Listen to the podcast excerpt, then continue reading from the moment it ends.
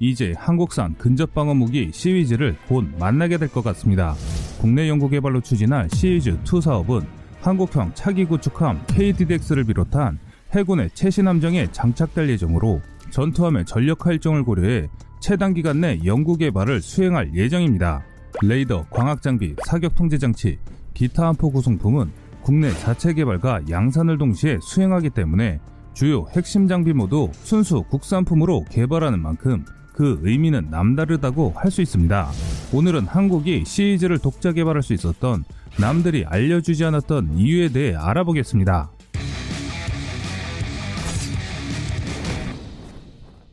LID 넥스원은 국내 유일의 30mm 골키퍼 창장비 사업 경험을 통해 확보한 전문 인력과 전용 정비 시설을 최대한 활용해 향후 시리즈 2 사업 국내 개발에 기해 나간다는 방침인데요.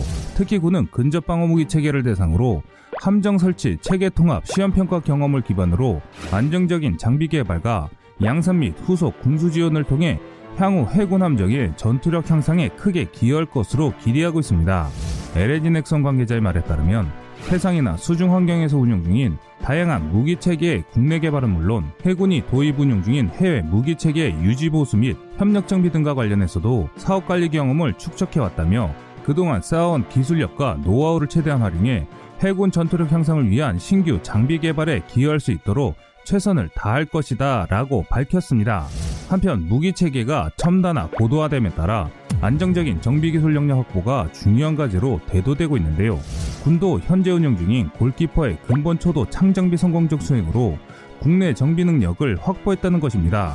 그동안 한국 해군은 기존 운용 장비 대비 성능 개량 등의 지속적 후속 군수 지원 확대의 어려움으로 인해 대체무기 체계 확보의 필요성을 제기해오면서 시리즈 2 사업을 추진한 결과 내년부터 2030년까지 업체 주관 하에 국내 개발 추진을 결정한 바 있습니다. 시위즈는 대한미사일, 항공기, 고속 침투정 등의 위협으로부터 함정을 최종 단계에서 방어하는 무기 체계로 LIG 넥슨은 지난 6월 30일에 30mm 골키퍼의 국내 초도 정비품에 대한 공장 수락 검사를 완료한 바 있습니다. 과거 한국은 해군 함정의 근접 방어 무기 체계는 모두 해외 의존해 왔습니다. 하지만 이번 일을 계기로 골키퍼 전기를 국내에서 독자적으로 수행할 수 있는 역량을 확보했으며 장비의 안정적인 운영 유지와 후속 군수 지원이 적시에 가능하게 된 것이죠. 과거 한국은 2018년에 원 제작사인 네덜란드 탈레스에 기술 인력을 파견하는 등 정비 기술과 경험을 이전받으면서 시위즈 국내 개발이 급물살을 타게 됐습니다. 그 첫걸음이 마덱스 2019에서 한국형 근접 방어 무기 체계 개발이 확정되면서 시작됐습니다. 본 사업은 방위사업청 홈페이지에서 근접 방어 무기 체계 2로 호칭되고 있으며 그 근황과 개발에 대한 내용이 공시되기도 했습니다. 한국형 시리즈는 지난 2017년 10월에 장기 신규 소유로 결정된 이후 2018년 6월부터 2019년 2월까지 국방기술 품질원을 활용해 선행 연구가 진행되었는데요. 선행 연구로 얻어진 연구를 기반으로 2019년 5월에는 중기전환 소요 결정이 이루어졌으며 2019년 12월까지 군의 소요 검증 작업이 이루어졌습니다. 한국형 시리즈가 국내 개발 사업으로 확정된 주된 이유가 펠렁스 블록원비를 공급하고 있는 미국 레이시온사가 그 도입 가격을 터무니없을 정도로 폭등시켰기 때문인데요. 이는 다른 유튜브 채널에서도 많이 알려진 사항입니다. 그래서 그 뒤에 숨어 있던 다른 채널에서 다루지 않았던 좀 더 자세한 내용에 대해 알아보겠습니다. 한국 해군은 지난 2008년 5월 말 울산 호위함의 근접 방어 무기 체계 입찰에서 미국의 레이시온이 제안한 Phalanx Block 1B 체계를 네덜란드 탈레스사의 골키퍼 CIWS를 제치고 최종 선정하였습니다. 당시 한국은 무려 19세트의 골키퍼 CIWS를 도입하여 전 세계 골키퍼 도입 물량의 4분의 1을 사용하고 있었던 상황이었기 때문에 이것은 엄청난 물량이었습니다. 그 전까지 한국은 펠렁스와 골키퍼를 모두 수입해 사용해왔습니다. 한국이 전투함을 개발하는 초기 물량에는 골키퍼를 장착했는데요. 그 이유는 골키퍼가 펠렁스 대비 파괴력이나 효과는 더 뛰어났기 때문입니다. 보통 미국에서 이지스 시스템을 수입하면 펠렁스를 세트로 붙여서 판매되기도 했습니다. 그만큼 펠렁스는 옵션으로 판매할 정도로 골키퍼와는 확연한 성능 차이를 보이는 무기체계였습니다. 하지만 펠렁스도 지속적인 업그레이드 버전을 통해 골키퍼와의 격차가 많이 줄어든 상태였는데요. 때문에 EU 나오는 한국산 전투함들은 골키퍼보다 펠렁스의 사용 비중이 높아져 갔습니다. 2010년 전후부터는 한국산 전투함 개발 시에는 펠렁스 도입이 급격히 늘어나는 추세였습니다. 그런데 이 사건에 대한 시작의 발단은 지난 2008년 5월 말 시작됩니다. 울산급 호위함의 근접 방어 무기 체계 입찰에서 미국의 레이시온이 제안한 Phalanx Block 1B 체계가 선정되었습니다. 한국 방위사업청이 Phalanx Block 1B를 도입한 이유는 경쟁자인 골키퍼 CIWS의 가격이 두 배 정도 높았기 때문입니다.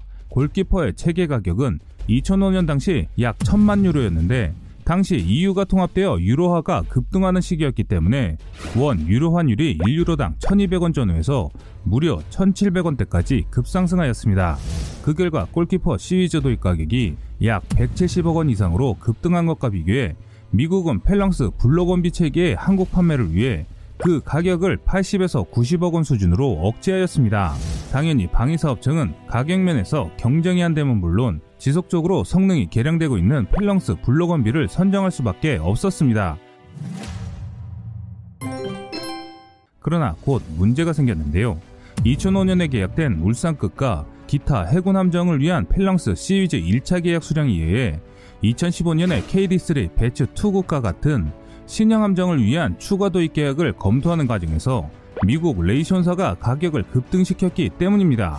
레이시온사가 독과점의 지위를 이용해 물가 상승률을 고려한다고 해도 과거와 비교해 터무니없는 가격으로 두 배나 높은 금액을 부름에 따라 한국 방위사업청 협상팀을 크게 놀라게 했습니다. 이와 더불어 골키퍼 제작업체는 경영 악화로 CIWS의 생산이 중단된 결과 서방에서 생산되는 거의 유일한 CIWS이기 때문에 레이시온은 얼마든지 배짱을 부릴 수 있게 된 것이죠. 그런데 여기에 미국 레이시온이 전혀 예상하지 못했던 반전이 시작됩니다. 그것은 바로 대한민국이 더 이상의 과거의 대한민국이 아니라는 점이기 때문입니다.